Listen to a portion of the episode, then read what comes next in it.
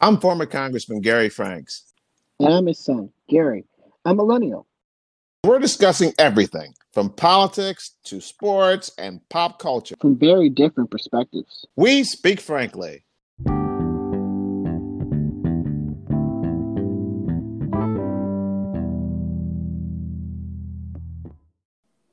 Welcome back. President Joe Biden is getting close to wrapping up his 100th day as president of the United States. And I'm going to tell you today what I think would be his biggest mistake that he's made thus far. Can he correct it? Yes, he can. He can correct it very quickly, but it is, to me, a glaring mistake. But unfortunately, the liberal media is not going to tell you about this humongous mistake because they're kind of happy with it because they think all in all everything's going to work out all right. Well, I'm going to tell you what his biggest mistake would be on this show today. Next, we're also going to talk about his polling numbers. He's doing 17 points worse than Barack Obama over the first 100 days of his tenure as president. He's doing 10 points worse than George H.W. Bush during his first 100 days in office. Now, he is beating Donald Trump, but that ain't saying too much, folks. So the bottom line of it is he is barely over the hump. He's at 52% approval. And that, folks, is not good. Now, it's better than being underwater, which Donald Trump was, but there are a lot of factors tied to that. Keep in mind, Donald Trump did not win the popular vote when he won his first election and only election. Joe Biden won his by over 7 million votes. So why is he struggling to get over half of the American people thinking that he's doing a good job? We'll talk about that. And then, of course, Gary, we have the George Floyd murder trial and the conviction. We'll talk about that issue. And if we have time, we're going to talk about a guy who's a drunken sailor. Yeah, a drunken sailor. It's a political term that I used very frequently when I was running for office 30 years ago because some Democrats act like drunken sailors. And we'll talk about that if we have time this week. If not, we'll get to it next week. But let's first start with the uh, the biggest mistake that Joe Biden has made, Gary, which is a silent mistake, but it's a big one. Okay, and President Biden, you can correct this. You can correct it tomorrow. You can correct it the State of the Union address. You just correct it. Very easy to correct. The mistake is people think you're partisan, okay? Very partisan. Okay, you may say, hey, I don't care about that. I don't care. No, let's back up. You had more Republican luminaries support you during the 2020 election than probably any Democrat in the history of America. Yes, that list is so long. Please, folks, Google it, and you'll see the long list of Republicans that supported Joe Biden for president.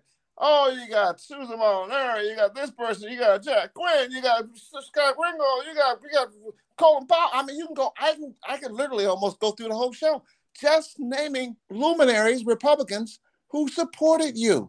And guess what you've done to them? Ah, nothing. You've given them. Yeah, that's what that.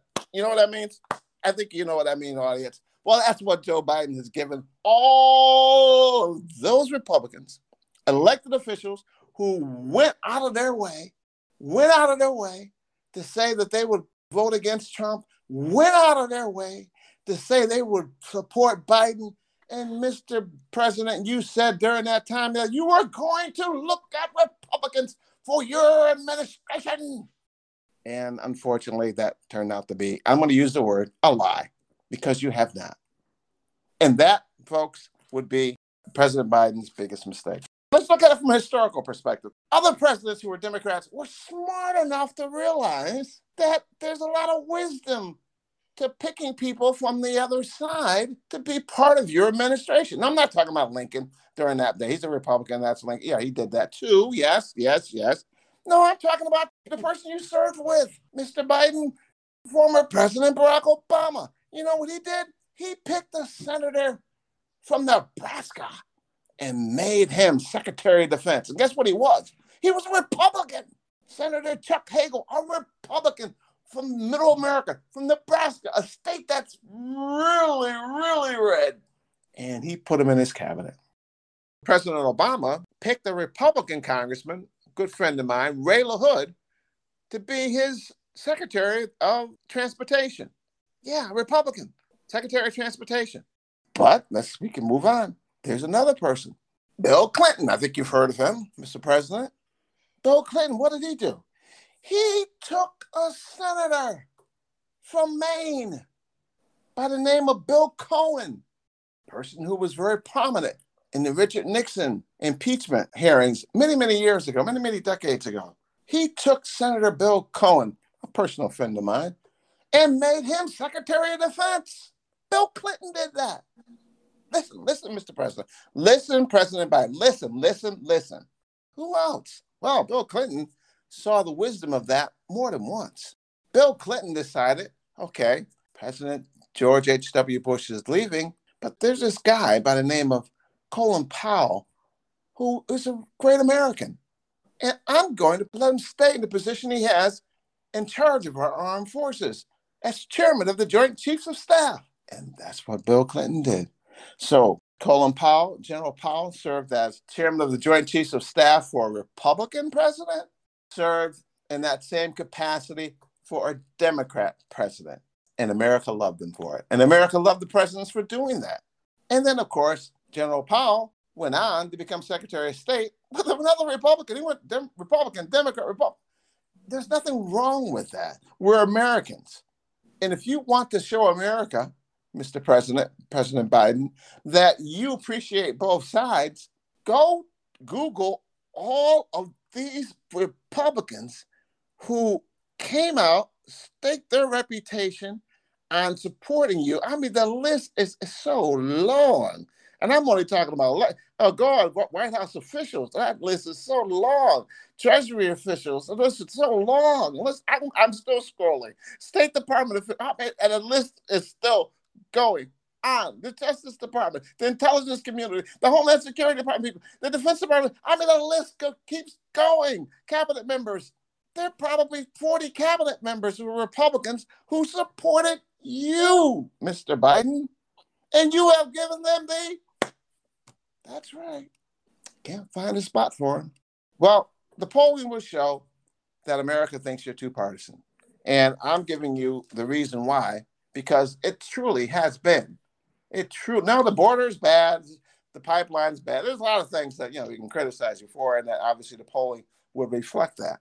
But what people will not talk about is what I just mentioned: the fact that you have ignored all Republican former elected officials or appointed officials in every administration. Back in the day, Joe Lieberman had a friendly relationship with Republican people, like John McCain, and also with Republican presidents.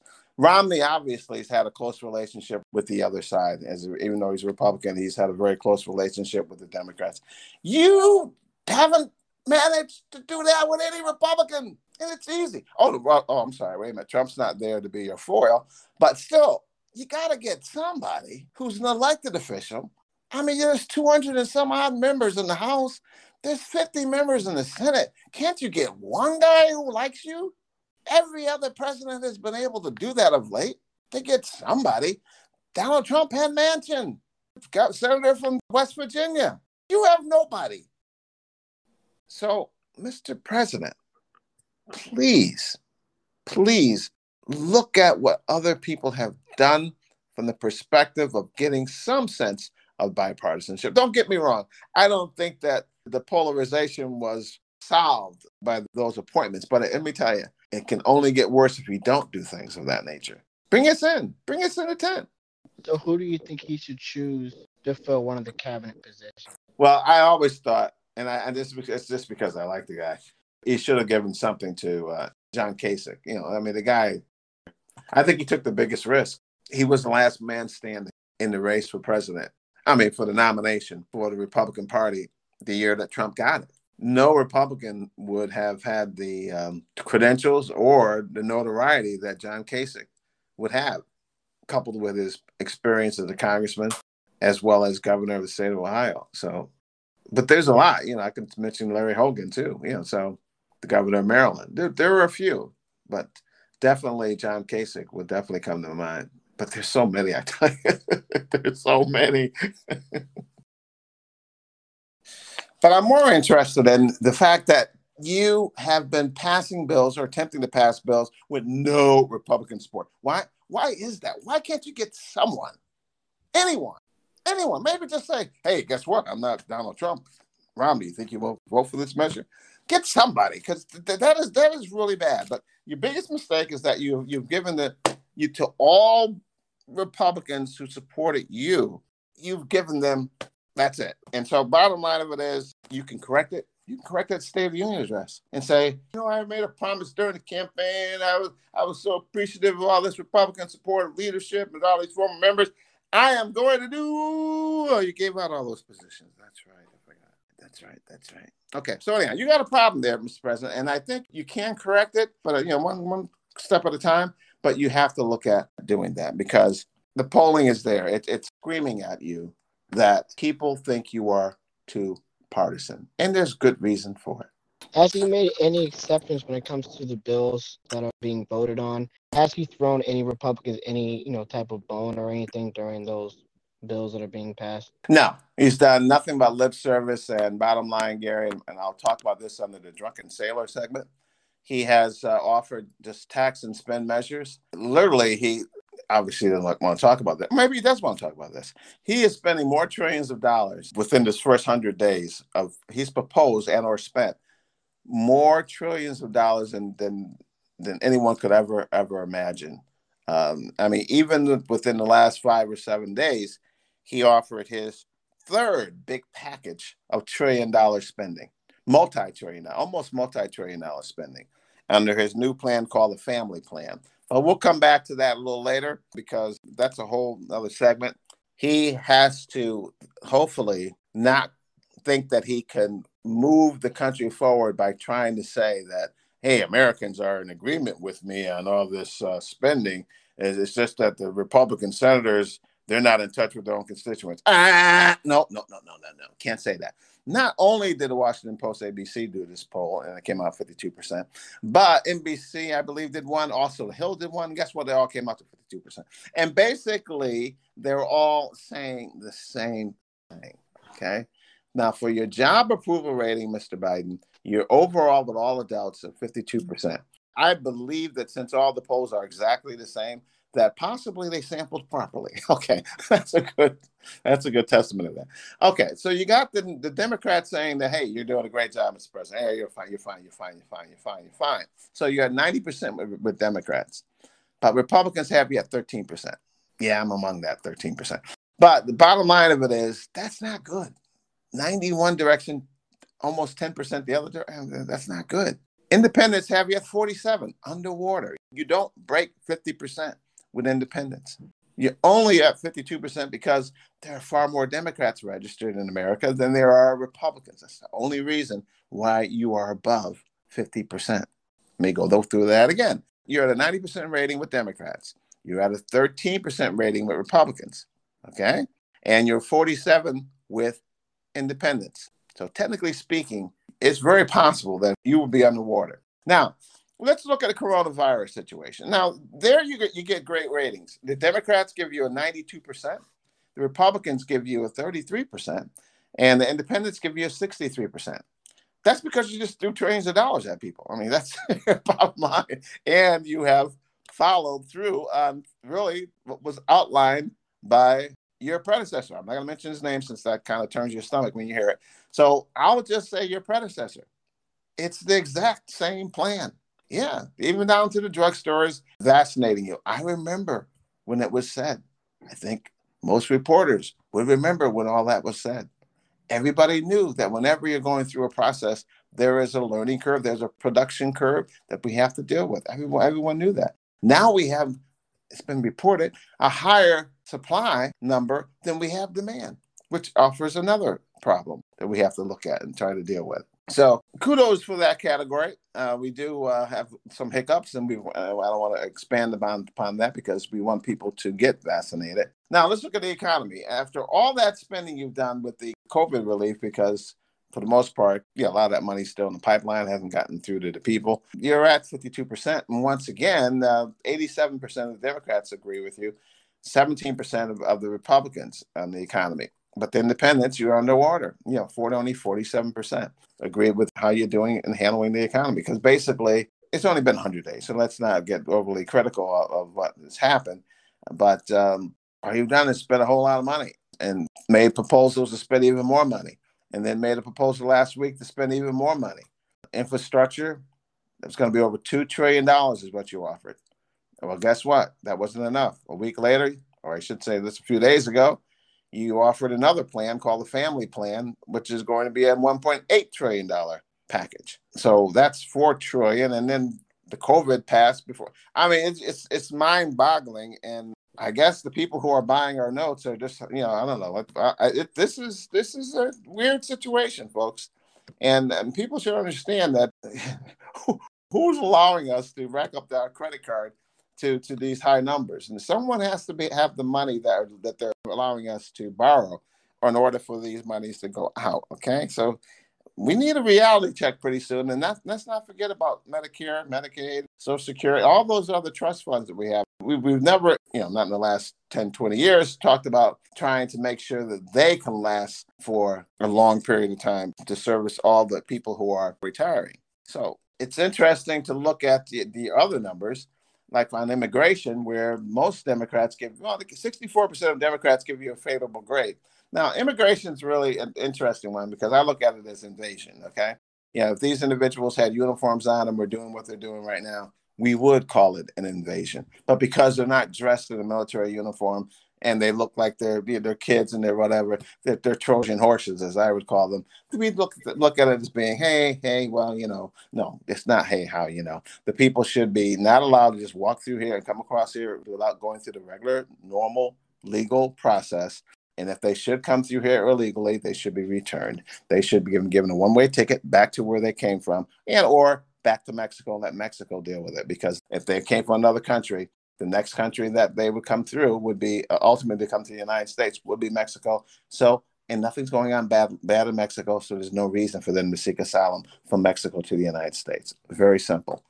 Cut it out. You, we we do not need to be doing this, folks. And so Republicans he barely has 10% of the Republican support on the immigration situation with the U.S. Mexican border. And once again, if you're going to show leadership, why don't you show leadership? That is, don't you send someone there who has a high position within your administration to actually oversee this project? And I'm not going to get into the VP doing it because she obviously does not want to do it.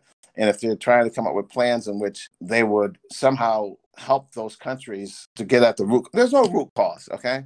The root cause is protect our borders, and protect our people. We deal with foreign aid all the time. Whole different discussion, foreign eight. No, but there's only one thing that we need to do, and that's protect our borders. It should be simple. It should not be difficult. It's been done for over 200 years, and we should be able to do it now.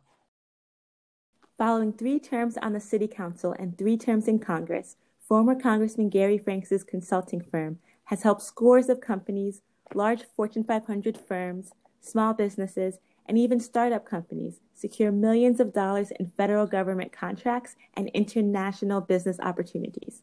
Congressman Franks, a Yale grad, author, Fortune 500 executive, and former visiting professor at Georgetown University, UVA, and Hampton University, will use his knowledge, experience, relationships, and strategic plan model to help you reach that next level of success.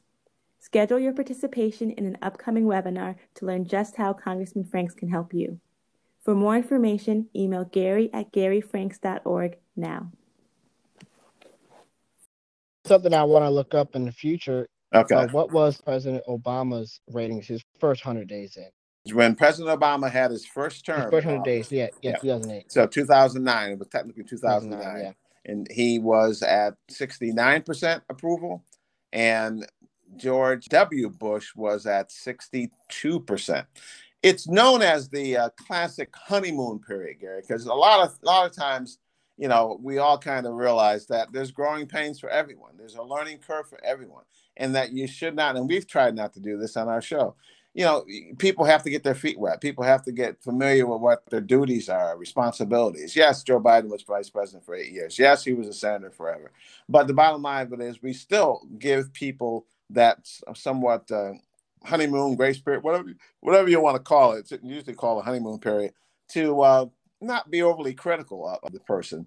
But then again, they always do a 100 day review of how the, the American people will feel about the president's performance during his first 100 days. You know, as I said before, Trump was negative, uh, 10 or 11 points. Reagan was up. I think he was at 54%. Obama was 43 point net positive near the end of his first 100 days. George W. Bush had a net positive of 31 points. Bill Clinton had a net positive of 20 points. He was the lowest of the six presidents who preceded Trump, who was at a net negative of 11 points. Ronald Reagan had the best rating, a net positive of 54 points, followed by George H.W. Bush, who had a net positive of 49 points, and Jimmy Carter, a net positive of 45 points. When you look at the chart, Gary, Obama was at 69% uh, approval, only 26% disapproval of what President Obama was doing. George W. Bush was 63% favorable, 32% disapproved. Bill Clinton was 59% of the people thought he was doing a good job in his first 100 days. Only 39% thought he was doing a poor job. Now, here's the ones that knock your shoes off. George H.W. Bush, who I adored and admired, was at 71% at this point in his presidency, with only 22% thinking that he was doing a poor job. Ronald Reagan has the all time record. One, yeah, I think he has the all time record. 73% of Americans rated Reagan in his first 100 days as positive, as approval. He was approved that highly, 73%. Only 19% of Americans disapproved of Reagan's first 100 days. Even Jimmy Carter was at 63% approve, 18% disapprove. And Richard Nixon was at 61% approval, 12% disapprove. Johnson was the best. You know, Lyndon Johnson was 79%. Now, keep in mind, he had this halo because of, you know the tragic death of of John F. Kennedy, but he was at 79% approved of his performance in his first 100 days. Only 9% disapproved. So, um, oh, I'm sorry. John F. Kennedy was the best. John F. Kennedy was at 83% of, of the people approved of John F. Kennedy's performance in his first 100 days. 83%. 5% disapproved. So, Mr. Biden, you have to look at those numbers. This is all reported by the Washington Post. You know, you have a 10% spread. That's positive. Trump had an 11% spread that was negative. Everybody else 43, 31, 20, 49, 54, 45.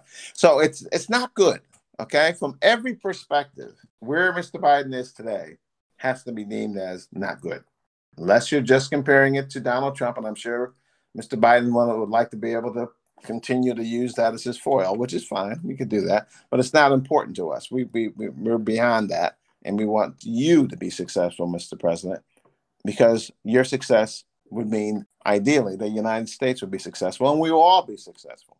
So we're not uh, we're not looking at the you know this guy how, how you know but we are looking at the fact that when you take a snapshot of just about every other president um, other than Trump, you're not doing well.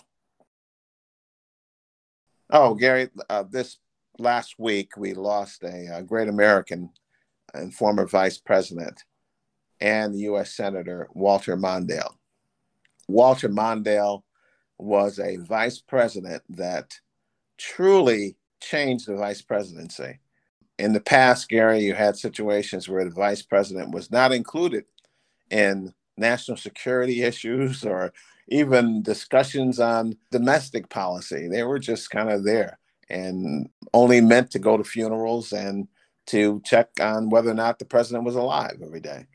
And thanks to President Jimmy Carter, who's still alive, and thanks to the demand of Walter Mondale, that changed. And vice presidents ever since have been given more responsibilities and I think all of them would say that, whether you're talking about Bush or Gore or Biden. And obviously, Cheney may fall into the category of being the most powerful vice president in the history of our country. Well, Walter Mondale started that. And also, what Walter Mondale did in 1984 was historic. He placed a female on his ticket as vice president, a very bold move at the time She was a three term congresswoman from New York State. And, um, you know, they lost the election, but it's still, you know, they, no one would have beaten Reagan that year. And he was willing to take significant measures or moves to try to make a difference. He was very, very strong on civil rights as well and lived to the ripe old age of 93. I would like to give my condolences to his family, and the country has truly lost a great American. Don't forget to subscribe.